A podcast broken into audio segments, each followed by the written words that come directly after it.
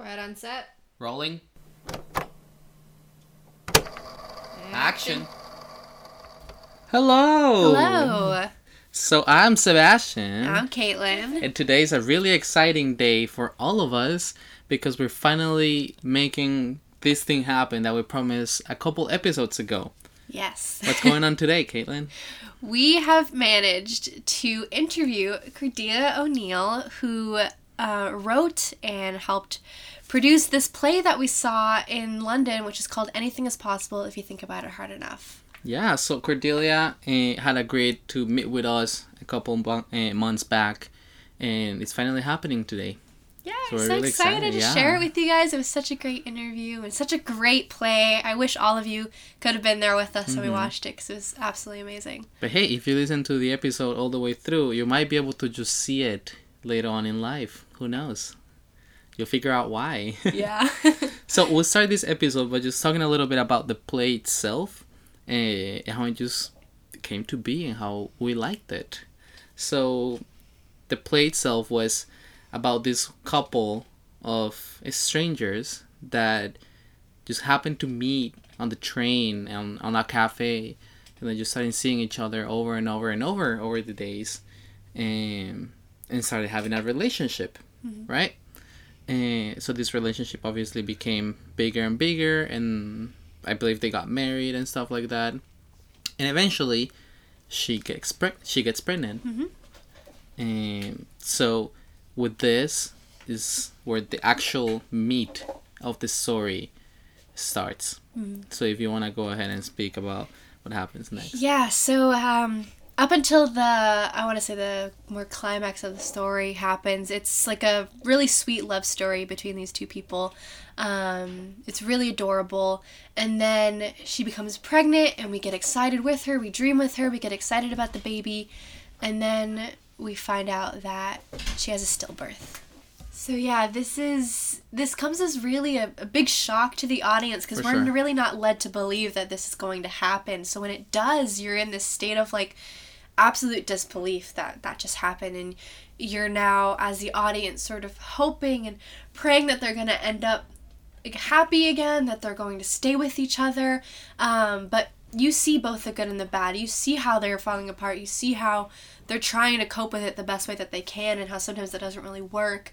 And so even though at the end they don't end up having another child you still at the end feel the hope that they have that they can still have the life that they want with each other and even if a child is not in the cards now that they're still going to stay together that, that that love for each other is still there and i felt like that was still an amazing ending really even if they didn't have the child that they always wanted at the end Oh, definitely. Yeah, I feel like the story, just in general, is just great and really moving overall. And there's these uh, moments in the story in which the characters are looking at you, and you think that they're talking to you, but they're actually talking to their unborn baby, mm-hmm. and it's just so hard. Because at the beginning, they're still doing it before anything with the baby happens. They're still like talking while looking at you.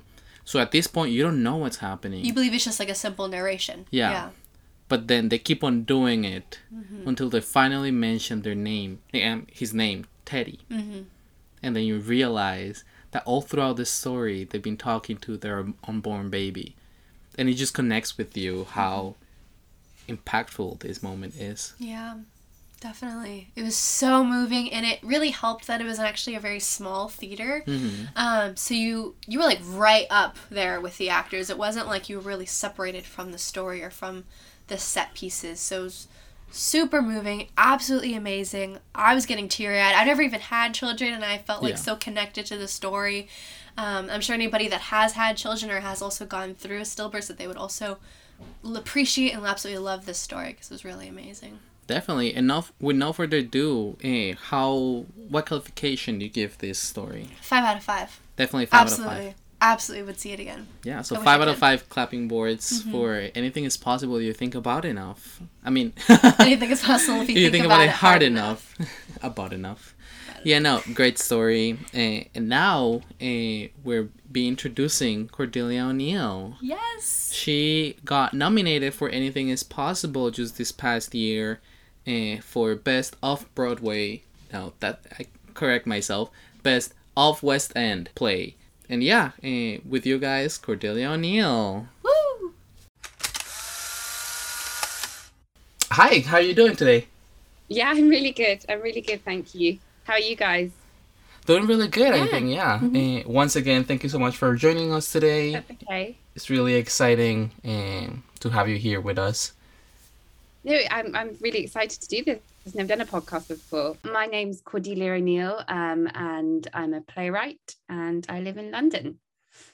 Awesome. So uh, we saw one of Cordelia's plays uh, while we were in London last semester, and it was called "Anything Is Possible If You Think About It Hard Enough."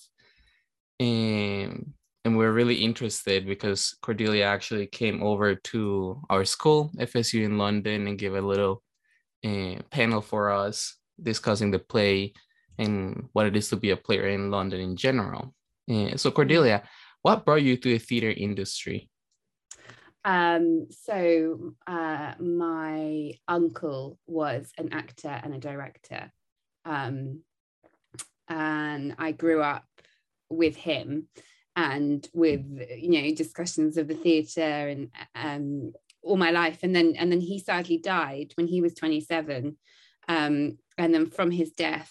Uh, a, group of his friends set up a trust called the JMK Trust, um, which is this amazing trust, and it's been running for 20 years. And every year they uh, go through process, and, and there's a winner, a, a young director who wins the award and then puts on a play at a London theatre. So I, after he died, I then grew up um, seeing all those plays, um, meeting all the winners, and um, uh, being around all the fundraising around the trust. And so uh, it just sort of was a given that I would just sort of sidestep into into theatre. Uh, I, I didn't really know what else to do, um, and I very much when I got to sort of the ages of 15, 16, which I would not recommend, um, decided to just work at theatre and not do anything else at school. So um, um, I yeah, so when I left school, the, the only option was drama school, and I got in, and and then I've been sort of uh, ploughing away ever since. Well, it seems like it worked out pretty well. Yeah. Well, yeah, I mean, I graduated from drama school in 2011.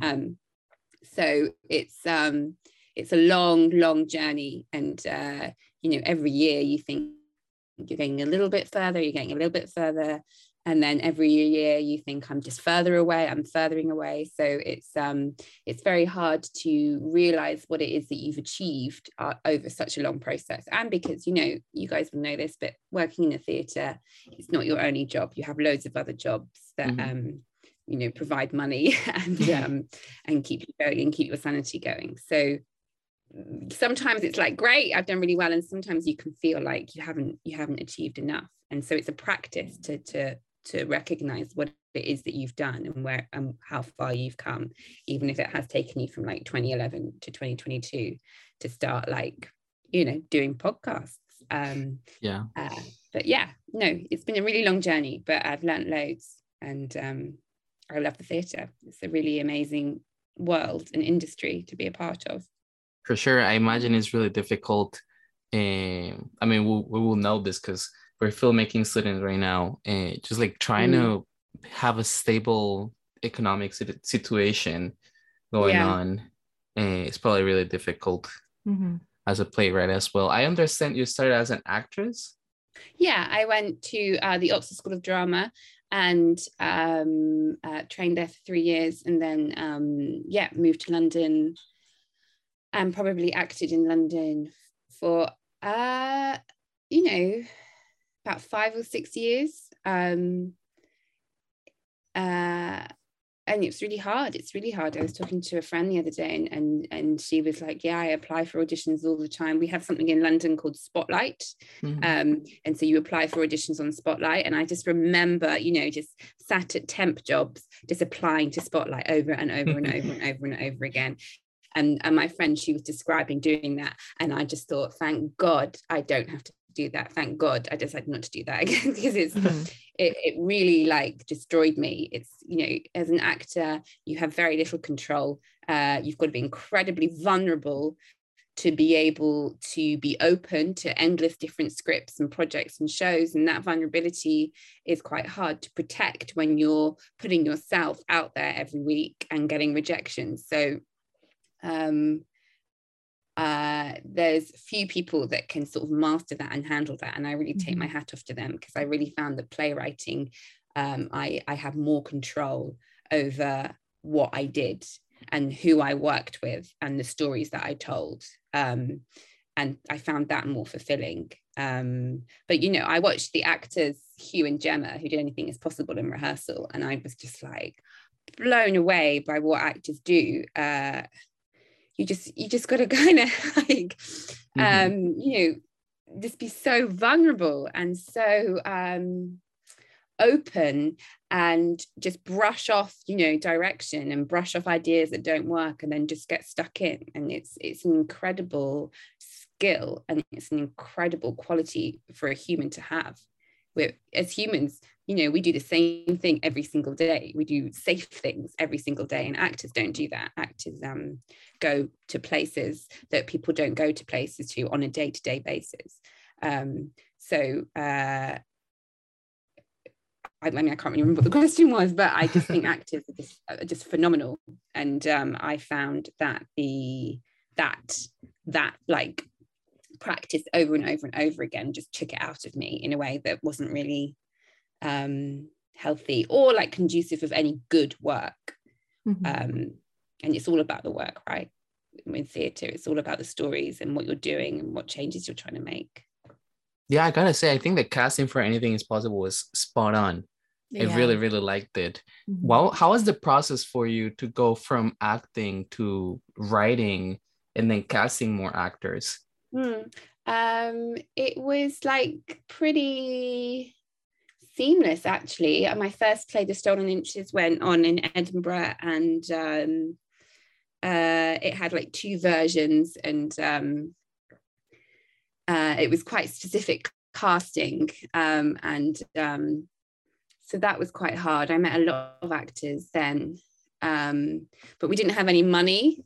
So we couldn't like hire an audition room or anything. I just met loads of actors in pubs and like talked to them about the script and didn't really see any of them act. But like through that process, you know, just talking to an actor and seeing how they um, talk about a script, you can kind of glean whether or not they're up for it or whether whether they've got the um, the talent to do it. So um, uh, yeah, and then I did a play, No Place for a Woman, which was uh, two women, and I found that really hard to cast. Um, uh, you know, so many people are actors, and um, it's uh, you know, so few have like what Gemma and Hugh had, I think, mm-hmm. um, or what um, Emma and um, Ruth had in my play. Do you watch Bridgerton? Have no. you watched Bridgerton? really? No. So Ruth, Ruth, who plays Lady Bridgerton, was was in my play No Place for a Woman, and um, uh, she's just like a phenomenal, like um, uh, old school, hardworking, soul searching actor. And I, you know, you, you find them rarely, especially in these days. Like I just saw on um, uh, the internet, they're doing Chicago in around England at the moment. And this woman called Gemma Collins has just been cast in it. And you won't know who Gemma Collins is, but she's a reality show. So it's like doing, um, you know, someone from Love is Blind or from Housewives of the Valley doing Chicago. and you just think, oh my God, there's so many good actors out there. What's happening? So finding actors these days, you've got to really like uh, hunt. And also, um, Hugh was a really old friend of mine, and I've known him for years and years and years. And so it was really nice to go, let's do this together. And I really believe in giving um, actors opportunities. Lots of theatres will want you to go and put in a name to get sell tickets. And mm-hmm. um, I just I can't unless they're perfect for the role. I just can't like sacrifice the the craft for that. And if yeah. the cast is really good, like it was with Gemma and Hugh, then you just don't need a name because it sells anyway. Um, so uh, I feel like every time I do a play and I cast for it, I have to fight that like um, mentality that we have now in theatre which is sort of let's just sell the show rather than tell the show in the best way possible. Um, but yeah, no, Hugh and Gemma are phenomenal. They are phenomenal actors. Yeah, for sure. And yeah. I think it's really interesting the way you actually weigh about the about the play that you created and, and how like the actors interact with the audience or as or at least it seems like they're interacting with the audience and then you slowly mm. realize um, where it actually is going that they're not really talking to you they're not really looking at you mm. Mm. Um, and they go around you from the back i don't know i think it's really yeah. interesting how do you go about actually writing um, those ideas that you have um, so I can't take credit for uh, the actors running around the back. That's mm. all our designer, Camilla. So she she read the play and came in with a concept, and and she was like, everything happens in one one room. So we have to make the theatre, the studio, a room. And if we make a runway around the uh, audience, then it's like they're coming into the room rather than sitting in a theatre. So that was that was hers. But um, you know, in any play, the the key uh, to the play being successful is um, who are the actors talking to, um, and why are they talking to that person or that animal or you know that house or whatever. Um, so it was really easy with anything's possible because they were talking to Teddy, their son, um, and and and then from that you you have a direction for your play, but you need to establish uh, right from the beginning who your actors are talking to. Um, they can't be talking to no one. No one's ever mm-hmm. talking to no one. Even even if you you know you read a play and it has a madman in it or a madwoman in it, they are still talking to someone. They still have a person or a thing in mind in a direction. So, um, so that's definitely one of the first things you would ever establish. And then from that decision, they're talking to Teddy or um, they're talking to their dog. You, you, know, you then grow the play around that idea. And, and then that's obviously when designers and directors come in with their ideas about how to build on that idea and how to make that clear to the audience. Yeah, and I think even as a 20 year old, 21 year old myself, um, living in London, no kids, and no any not any experience with what the actors were dealing with, it was still really relatable. Mm. because they speak about things that we also do, like going on the train when it's really busy. Yeah. And this is something that I will that I used to tell tell Caitlin all the time. Like those transitions from line to line on the train yeah. they're huge. Yeah. and you also comment about it on the play and i think it's yeah. really interesting that you're able to um, cast this feeling for people that don't really have that experience that the mm-hmm. actors have. Yeah. Yeah. Where did you live when you lived in england? Sorry? Where did you live when you lived in england? Kilburn? Right off of the kilburn oh, you lived station. in kilburn. okay. yeah. Oh okay. I used to live in willesden green Oh, oh yeah, right but there. that's quite nice. It's just the Jubilee line, so you're that's mm-hmm. quite easy, isn't it? And if you're in Kilburn, it's quite clear at the beginning, though. Yeah, but then we had to get to Tottenham Court Road. Uh, oh, and, and right in the morning. Yeah, yeah, yeah, yeah. Horrid. I imagine yeah. the theater in London, the industry of theater in London, and just FYI, I think the theater industry in London is better than the one in New York. Oh, really? Uh, that is my personal opinion. I don't know. I enjoy more uh, the West End than Broadway.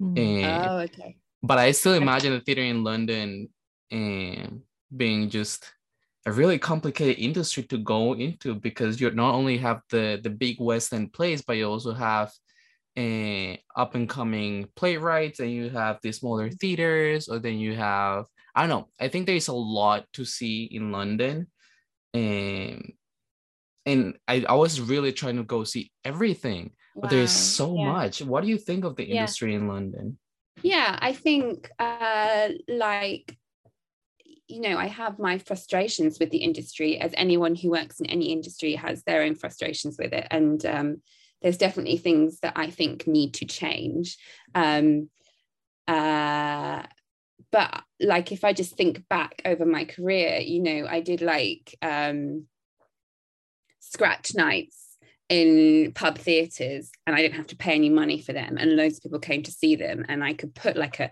reading on and it would kind of like not cost me that much money and I could get actors for free. And so that kind of like uh, level is amazing for developing playwrights um, and, and the amount of creativity and the amount of pe- people that are willing to to do that kind of work is um, you know really exciting and and uh, you know my career uh, is mainly down to the actors that have given their time and the directors that have given their time to like work on first drafts, second drafts, third drafts of plays for like zero money for us. Do you know what I mean? Like it's um, you collaborate a lot. That level is is is brilliant and buzzing. Um, it's then when you start to want to establish yourself and you start to want to like um, get audiences in and and and uh, uh, and be taken seriously as a playwright that you you start to realize like how the industry runs how much money you need how little money there is uh, all the other aspects. You know it's a business. You need marketing you need a pr plan you need um, insurance um, and you need uh, someone to produce all that and then you need to finance that whole thing. Um, and I feel like there's so much money. I don't know if you guys feel like this, uh, but there's so much money in the West End, like so much money, and bigger um, arts council supported theatres that it would be wonderful if that money could trickle down into the fringe and to the developing playwrights and actors and directors so that they have more opportunities and they don't have to scrimp and save and then eventually perhaps you know make decisions that they can't financially support that lifestyle anymore. So I think there is huge buzz and huge potential in um, London, and the Off West End is is an incredibly exciting place to be. But then there's this big gap of people who just fall through the cracks and don't make it into the West End, and that's because there's just not the money there and and I, I feel like there could be a really lovely I you know relationship between the big theatres and the smaller theatres that that encourage the work and the stories. Um but it sadly it doesn't exist. I, I have no idea how you'd make it exist. So huge potential sometimes gets lost um I feel in London. And mm-hmm.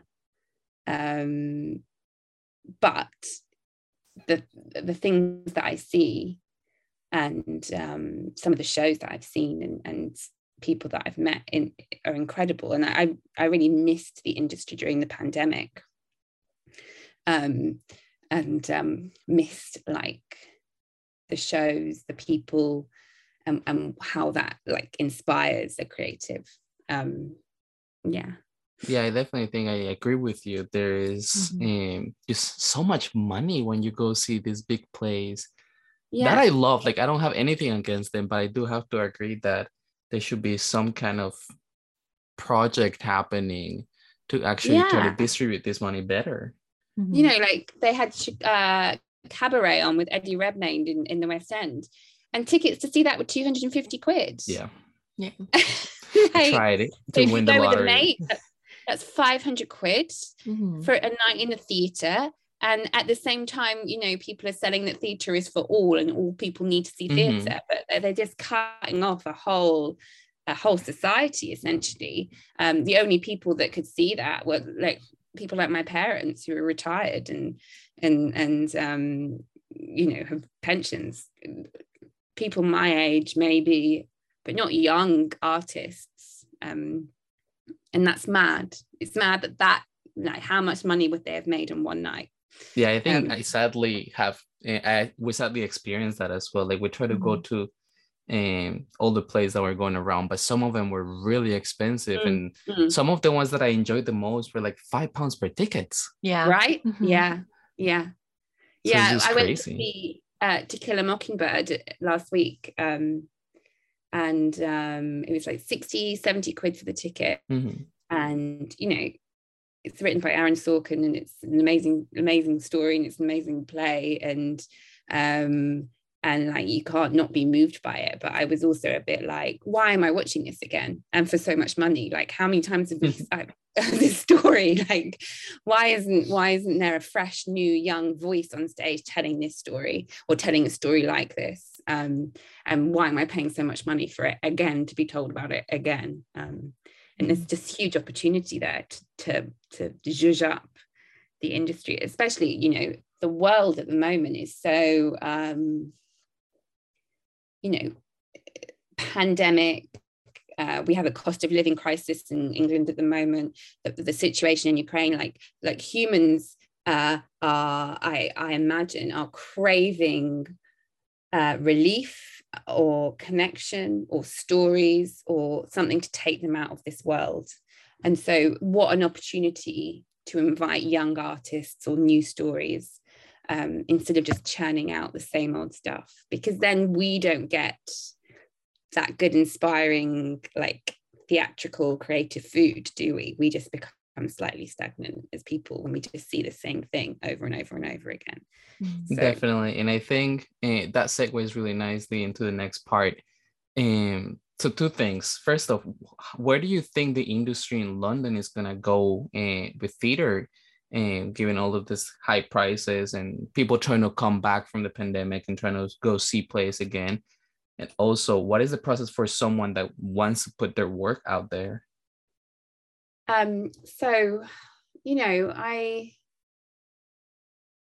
I don't know. It's, it's the truth, really. I, I I really want to be really positive about it, um, but I do find it quite hard because, um, well, because of what I just said about To Kill a Mockingbird and um, uh, and you know the, the cost of the tickets to see cabarets um like how unhelpful. Like uh so i worry that because of the cuts made because of the pandemic because of the panic that producers will be in that we may just see like uh the same stuff over and over and over again and the same people making the same things. You know, Andrew Lloyd Webber is just always in the West End and he's never not got a new play. We have a writer over here called David Hare who um, has always got a new play on and he's, you know, a 60, 50 year old man, like, you know,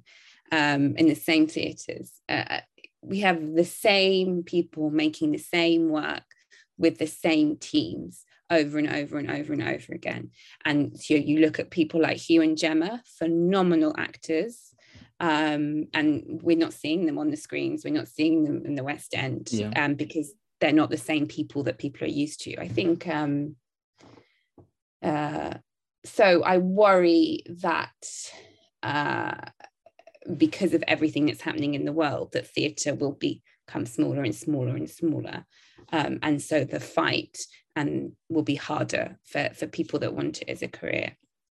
Um, uh, and that's not, not to, not to say that people fall through the, the cracks, but um, it's like, you know, after anything is possible, everyone was like, you must be so happy, you must be so pleased, this is amazing. And, and I was like, this is amazing, but this isn't it. This is just the beginning of something else that I'm going to go on to do. This isn't, this isn't like my completed journey. This is like, we've got so many more like things to like mm-hmm. battle through in the theatre industry to get like stories that I tell to everyone. Mm-hmm. Um, so sorry, not really a very positive um, response. And then I can't remember the second half of the question well what the process is for someone that wants to put their work out there mm-hmm. so uh, well you you write write a script get a first draft or even just like 20 minutes and then this is only based on what i did in london mm-hmm. um, then you i would look up scratch nights with theatre companies um, which is like short pieces of theatre in one evening um, invite people to come and see that see if you get a positive response and then develop the idea. I would then uh, um, workshop that idea um, with actors and a director, get the script into a really good place, do a read through, get a re- get people to come and watch the reading. You can hire a theatre for one day. um, and invite an audience to come and watch it. Um, and basically, it, it, would balance itself out with ticket sales, so it wouldn't cost you that much. Um, and it, within that, you would invite industry people. Um, and then see if that strikes up any conversations. And then at the same time, just send it out to as many theatres as possible. And if you really believe in the play and you believe in the idea, um, you just keep banging on doors. The most uh, like thing I find the most useful about developing a play is is getting people to read it and and hearing what people say and um, it's really hard. I've just written a new draft and the director's like send me the script and i'm like no i'm not sending it to you because it's a mess. And um, it's quite like uh, um, a vulnerable piece and i'm not sending it to you because you're going to think it's awful. But you mm-hmm. actually like what what it needs is to be sent to someone and someone needs to tell me what's zinging and what's not. Um, so that would be that would be my piece of advice. But I, I suppose at the heart of that is just to write something if that's what you wanted to do to write a play is to write something that you that you believe in that you fall in love with that that is urgent and that is a story that you love. Don't ever try and write something to fit in with society or to fit in with the news. Mm-hmm. um, um, right from the heart. You know much like acting writing is is a piece of that writer. Um, and so if you don't write from something that comes within you you're, you're lying to yourself. And so the words of the actors will, will never be truthful and they'll, they'll never really exist in a in a truthful space. So before you do all of that legwork find a story that that you love and read about it and try and connect to it and and think about it all the time. Lots of you know writing plays is just thinking and reading. And it, it, looks like you're not doing any work but you're doing loads of work because it's just mm-hmm. it's just constant. Just so you know after this question after this next question we're gonna end the meeting and then we're gonna join back up. Okay because it's ending about right. 10 minutes. Okay um, cool i wanted to add something on that. Um that reminds me a lot of kind of what I've heard about trying to get your film noticed in the film mm. industry. Mm. Um, but it's to me, it sounds like there's so much more depth when you have like a play versus a screenplay. Cause I feel like a lot of times the screenplay is more like you can just sort of get one out really quickly, especially considering how short they are, maybe only like an yeah. hour, an hour and a half. Um, and it's all about like kind of what's going to make the most money. I feel like that's mm-hmm. what a lot of films seem like is like they're just having all these like action sequences or all of these like yeah grand dramatic moments that don't really have all this like depth to them but it seems like mm. with play and playwriting there's so much more depth that you can take with writing the story and understanding and researching it that i feel like i don't really see a lot in films that's very interesting yeah i think i think that there are those films out there i think um I'm, I'm trying to think what what won the Oscars and uh, or what got nominated. And mm. um, uh, did you see Lost Daughter? I did not. I do want to see no. it though. Yeah. No, you should. So that is, you know, it's a really long film, um, but it, it's long because of what you're talking about because they mm. they kind of like get into the skin of of the characters and um, but you, you I I think you're so right. Lots of screenwriting books that I read and lots of people that like zip out a screen uh, a screenplay for certain producers, the producers are like, so when's the fight scene? you know, like when are their magical powers coming out? And so lots of it's geared to that. But you know, Marvel, how much money does Marvel make? It makes like, you know, so I think you can, I think it's a really good skill to have.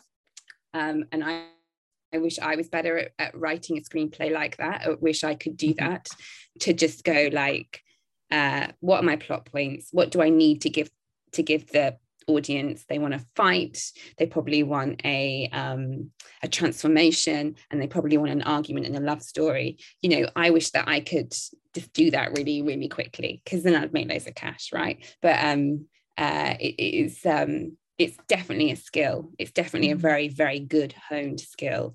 Um and i do actually think that that alongside those i do run some really like incredible low key independent films um, that do exactly what you just said with theatre, um, with scripts. Um, mm. They bring in that that thing that we love uh, in theatre. I guess it's the intimacy um, yeah. um, that uh, yeah you don't really get from you know Captain America or Spider Man. Hmm. Something that I've noticed in your work um, is that you tend to write about what people deal with uh, in their life. And do you feel like you tend to write about what people suffer from or what they have to like go through in hardships in their life? Yeah, I think you're right. I think um, I, I think I I'm really fascinated with um, I've had a really easy, lovely life. You know, like I have a gorgeous husband, I've got a gorgeous daughter, I had a, had a really amazing childhood. And um, I guess I'm fascinated with how people who suffer huge trauma um, exist uh, with that trauma. Um, you know how uh, how you how you would like ever go to the supermarket again if you lost your child you know um, how could you do that because it's such a normal thing and the most abnormal things happen to you. And i i'm really interested in how those two things run alongside each other um, how we carry tragedy um, uh, probably because I've, I've never suffered it. So um, i think um, uh, that fascinates me because humans are so incredibly, incredibly um, strong. Uh, I think we we talk about that enough, um, especially these days, because we're just like like bamboozled with just news that's awful all the mm-hmm. time. So mm-hmm like us three right now we, we're like living in a world with just horrific things happening all the time and i guess we are still going to the shops or going for a pint or or seeing family but with that stuff and it's it's on us somewhere so i am fascinated with how our mind figures all that out um mm-hmm. yeah yeah i feel like there's this expectation from society to just deal with it and move on and yeah your place yeah. really touches into like the fact that sometimes we cannot just move on and it's really difficult to just perform in life after something traumatic yeah. happens mm-hmm. yeah yeah and then and then when when you when you like do feel ready to move on ever so slightly how that happens and what you need to do to get to that place um and what you need to do to get to that place could be incredibly ugly and horrid and scare other humans. But why is that a bad thing if it's healing? Mm-hmm. um you know, we like everything scabs over right? You get you cut it gets a scab it gets horrid it gets disgusting and then it heals. And but we don't really like uh, do that to our minds. We don't do that to ourselves. Yeah sometimes we just don't let it heal fully. Mm-hmm. and well, we no, keep on don't. nudging on this crap. Yeah yeah exactly exactly so, going on to the next part of the interview, where do you hope to see your career go from now on? Uh, I hope um, to, uh, I'd love to write TV and film. Um, and I'd like to, but I, I'd like to just keep regularly writing for um, for, for theatre and um, and work with as many people as possible, um, and try and write stories that uh, that like help us kind of get to know ourselves a bit better. Um, I'd love to just be able to do it nonstop for a living and not have to. I teach on the other um, when I'm not writing, so I'd love to be able to not teach and just write and and pay my mortgage. well, I love that. that. Obviously, we love film. Mm-hmm. And we love making film. So I think it's really interesting that you're going on that route now because uh, it's just when I when I was going to the plays, uh, every single play, I would just think of like how could I make this into a film, and yeah, I think it's that mindset that uh, we yeah. have now that mm-hmm. is like, I want to see this over and over and over because it's so interesting. Yeah. yeah. That's what's great about film, hey, is that you, um, my husband never likes watching anything twice. So if he's seen a film, he'll not watch it again he'll just like, no, I've watched it. But I, what what's so magical about film is that you just watch it over and over and over again, and every time you watch it, you like you see something. Um, like I watched Mad Men for the second time, uh, and it was just so much better. It was so much better than when I first ever watched it because I was mm-hmm. like ten years older. Um, and the world, like how we shifted, like with Me Too and and workspace protection and everything. And so then watching Mad Men again, it was like so, so much more powerful. And you don't get that in the theatre unless you go again and again and again, which isn't as easy. And so I just can't understand my husband's like thinking behind it. I'm like, it's a treat. It's such a treat. Um, uh, yeah, yeah. But uh, you know, it's so interesting that you say you see things in films. I, I find it very hard to see like things in films. I can only see it in like one place. Mm-hmm. and um, people are always like, you know, you need to like if I hand a screenplay to my agent, they're like, you need to put other locations in. And I'm like, oh yeah, you can do that. You can do that in film. You can move like around now the world. Now that you mention it, yeah. yeah. Wow. um, so it's like I think it's very much like you're either bred from the screen or you're bred from the theatre, and then that mm. kind of like crossover is is quite hard to to do to do because um, it's a, a brand new skill. I suppose. Definitely. But, like the think... essence of it is the same, but the mm-hmm. skill is. I think screenwriters, successful screenwriters, are very. They're like engineers. Um, I think when they like smash a script. Yeah, I mean, I've been doing um, screenwriting for short films, like really short films, uh, for a while now. And we had to do uh, a playwright playwright course uh, mm. last semester, and it is really difficult to transition. Like, okay, I see everything in film, but that transition yeah. of actually putting it into paper is so difficult. Because okay, then I go from I have unlimited uses of um, uh, locations, unlimited uses yeah. of cuts. Yeah. But now I don't have that. I now yeah, I, I. I have to think that I'm actually making this happen live, and how yeah. can I actually make that possible? Mm-hmm. And how do you verbalize it? Because it's going to be through speech, right? It's going to be through someone yeah, saying uh-huh. it. So what is that feeling that you're portraying in that specific location with that specific shot? What is that feeling verbally? For sure. It's hard. Sure. It's hard.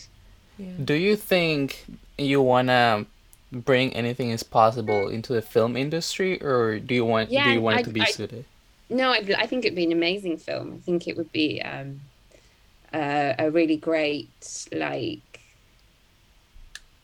a great film because because what film does it will do like a close up on someone and um and uh, you know we can we can like see the inner workings of those characters minds that you you, you don't get on stage um, so I'd, I'd love to, definitely. Yeah, I think I agree because yeah. when I was watching, I was like, this is an amazing play. Mm-hmm. And again, I want to see it over and over and over. Yeah. And, yeah. And again, I was thinking like how it would look as a film, and the possibilities are endless. Mm-hmm. Yeah. Have you seen what did I watch recently? Have you seen Like Crazy? It's a really old film from when I was. It's got like Felicity Jones in it when she was about eighteen. Um, but it's um, it's just two young mm. uh, uh, uh, kids who fall in love, and one lives in America and one lives in England, and like basically just how they have a relationship like that. But it's literally just two people, and then just like other characters that just support that story. Mm. Um, so that's kind of what I imagine where anything is possible. Mm-hmm. Um, and I think yeah. it's something that is not really seen out there much. Uh, just the interaction yeah. between these two people. Yeah. Um, like film always wants to bring the amazing factor, quote unquote, of like we have a thousand extras and we just have big yeah. crowds and yeah. stuff like that. But I feel like that one on one relationship uh, will be really interesting and it's not something that we see a lot. Yeah, yeah. Also, um, so, what is the function of Small Things Theater? Uh, I see uh, you co-founding mm. this. So uh, we set it up because um, we just wanted to put on work, and, and we were like, um, it's the only way. It's the only way we can put on work if we have a production company that that supports the work.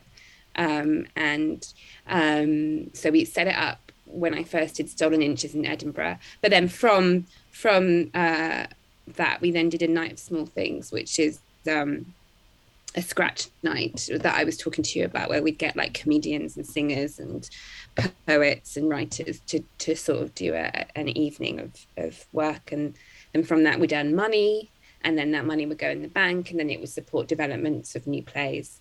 Um, that um, we picked up. So uh, yeah, it's it's it's it's been like like every time I do a play, I'm like, um, oh, I'm never gonna do it again. So stressful. This is it.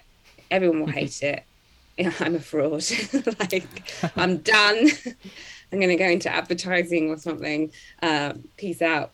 Uh, and then it's like really successful, and so I'm like, oh shit, okay, and I love it.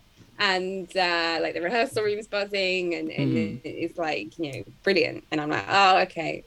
Let's go again. So I, small things theatre is like kept that going and, and keeps us connected to um to the industry.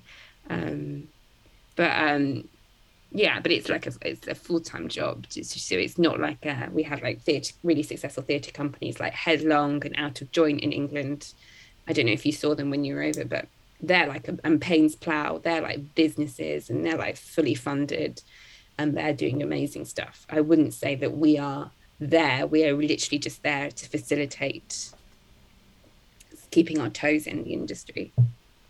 Hey, but it, Pixar started in a garage. Mm-hmm. Yeah, yeah, exactly. but that's where you would start. That's where you would start to, um, if you wanted your work to get on. I think to, mm-hmm. to just produce it yourself and set up your own company. And sorry, where did you? When did you found uh, co-found this company? Uh, so that was when we went to Edinburgh, which would have been 2015. Wow, that's about the time that I moved to the US, actually. oh, really? Yeah, okay. I moved at the end of 2016. Yeah. Okay. Okay. How has COVID affected you personally as a playwright and, and also just the company in general?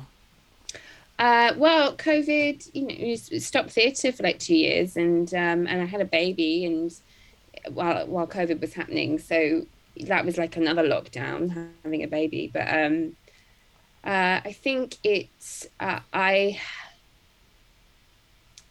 you know, the great thing about life is uh, experiencing it, and the great thing about writing and acting and directing or anything creative is is that you are using life to create your work. So when life stops and when you don't communicate with people and you don't see anything and you're stuck, I I I felt personally that like inspiration and creativity just sort of stagnated because you know I used to get on the tube seven days a week. And that's just like full of stories. The tube, you know, you know, get on at Kilburn. How many different people do you see? Um, mm-hmm. And um, and I used to go to like various different coffee shops. I used to go to the theater three times a week. I used to see people, and that, and you know, that's all completely shifted. So, um, uh, you are less in life, I guess. So, it's hard. I found it harder to to draw inspiration and to feel connected to to, to people, and so therefore harder to um, uh, get stories out. Like anything is possible kind of just whizzed out of me but the current play i'm writing is like getting blood from a stone at the moment.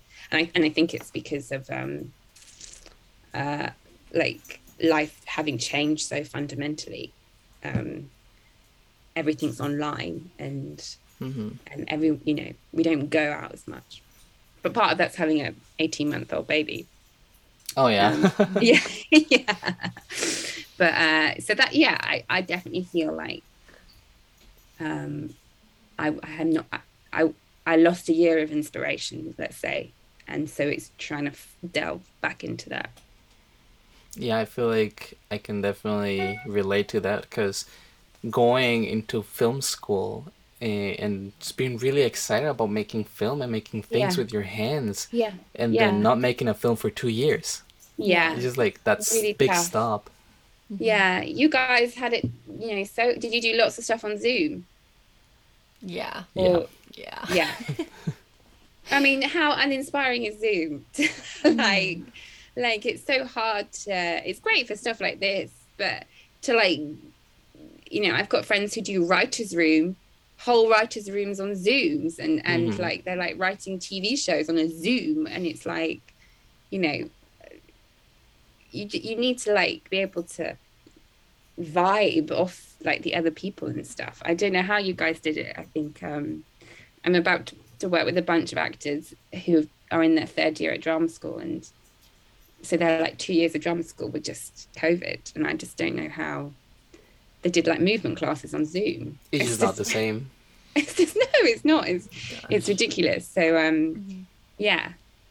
But what will be really interesting is as you guys like emerge from like film school, how your experience will like be be different to everyone else's experience and how that will Mhm. show through the work that you produce and the work that you create.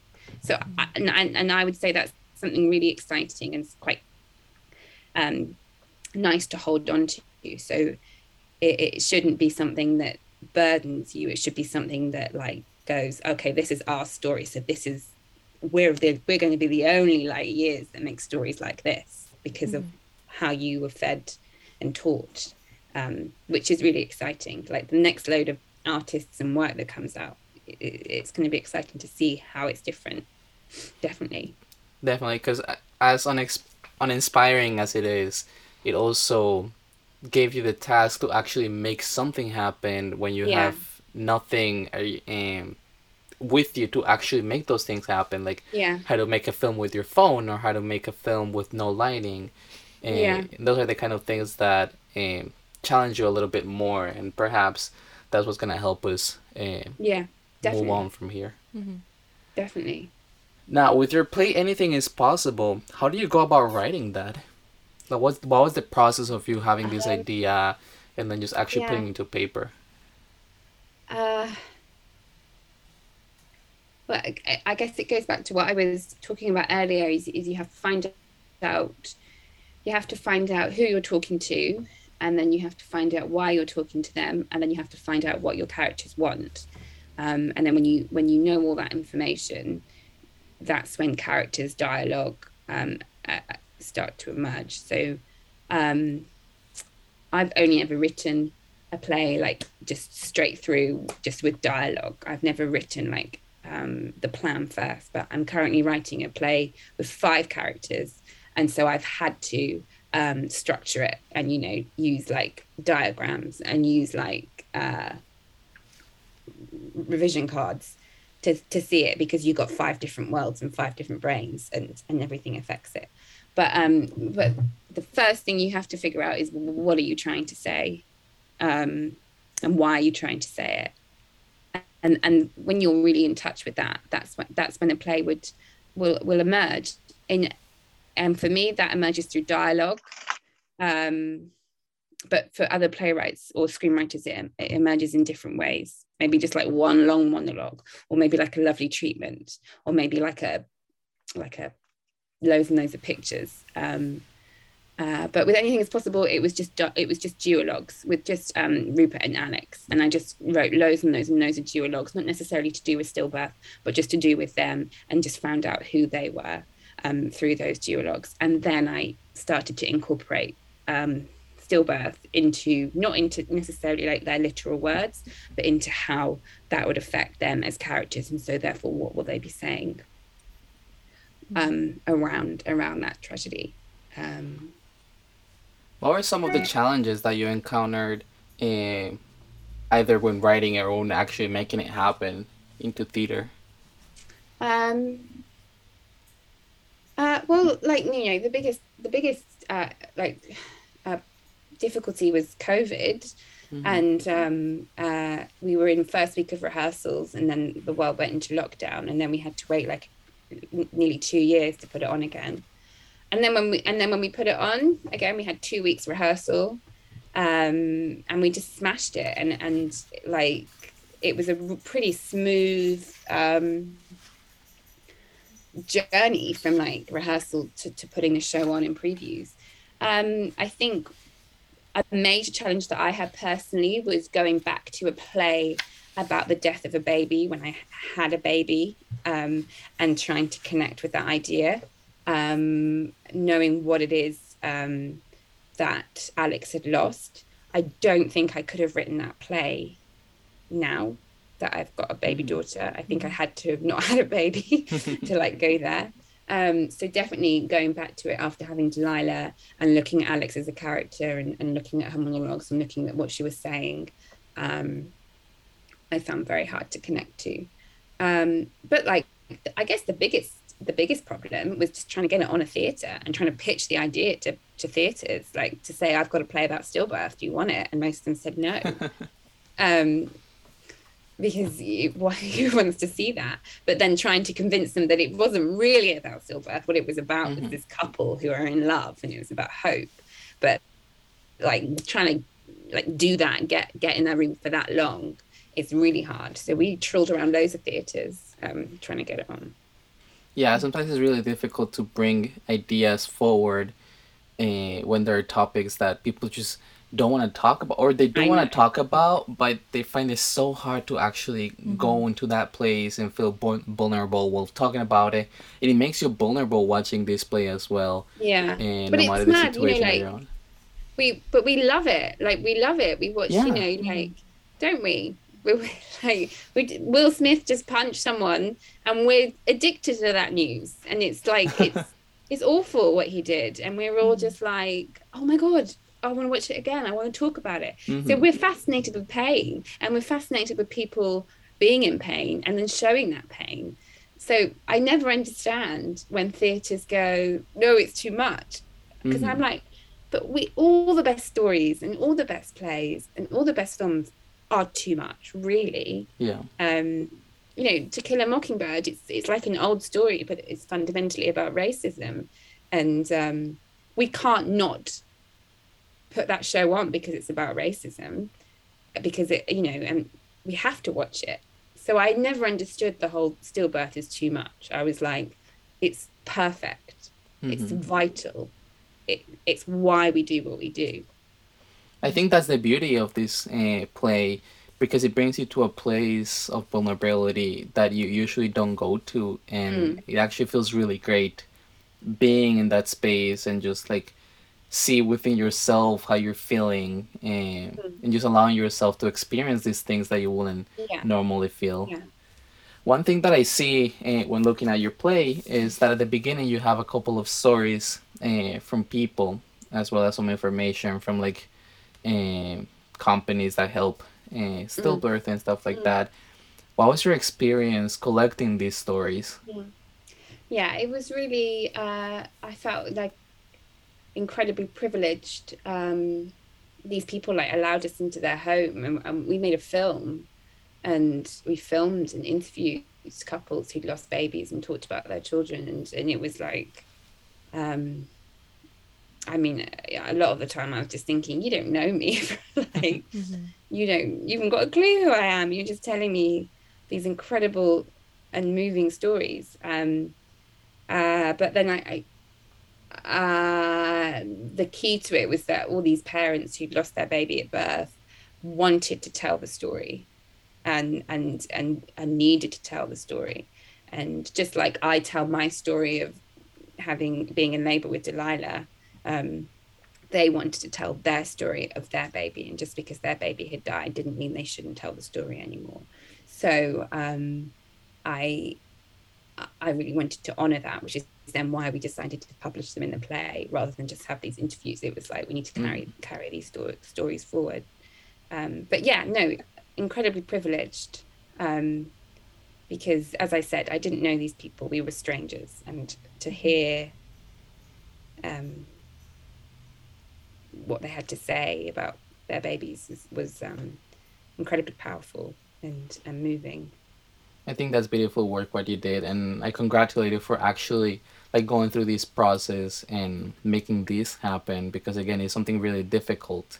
Not only Yeah. being a playwright, but also being um, a playwright in this specific topic and just Yeah. hard topics um, that bring people to tears sometimes. Mm, Um, So thank you so much for that as well. No, thank you. Thank you for saying that. Is there anything else that you would like our listeners to know about your work Uh, or anything? No, I, I'm no. I'm currently just writing something at the moment, and um, I, I have no other like news or anything, anything to sell. I suppose. I, I suppose your listeners are all in the theatre. I guess so. I would, I would encourage them to, or you know, to keep working and uh, to stay in the industry as long as possible, and um, and to write when they want to write and do what they have to do. I guess. Um, a very uninspiring note to end on, I suppose. But um, uh, yeah, I have nothing else to add that I that is going on in my life. Awesome. So once you're a little bit more into film, I would love to have you back and just yeah, chat a little okay. bit about filmmaking. Great, definitely. I probably Yeah, could learn a lot from you too. I'm sure. well, let's make that happen then. Definitely. okay. Where can people follow you? Uh, I'm on. Um, oh gosh, I'm on um, Instagram, and uh, I'm on Twitter. It's probably best, which is just Cordelia O'Neill on, on Twitter. Perfect. Thank you so much for being with us today. I really appreciate it. yes. No, thank, you very much for having me. It's so nice to see you both. Thank you. It's really nice to see you too. Hope to chat again soon. Yeah, take care. Have a good Bye rest of your day. bye. All right, y'all, and that was Cordelia. It was great having her today in the podcast with us, and it was great having you guys listening to us today. And I hope to see you next week. Yes, stay tuned for all new episodes. We're working on some really great segments that we hope you guys will love. Make sure to follow us on Instagram. My Instagram is Kate Johnston622. And you can follow me as S E B A S A L E P. That's Sebas Alep on Instagram. And you can follow the podcast at and cut the podcast all together. And cut the podcast. Thank you so much for being Thank with us you. today, and we'll see you next week. See ya. Bye. And, and cut. cut.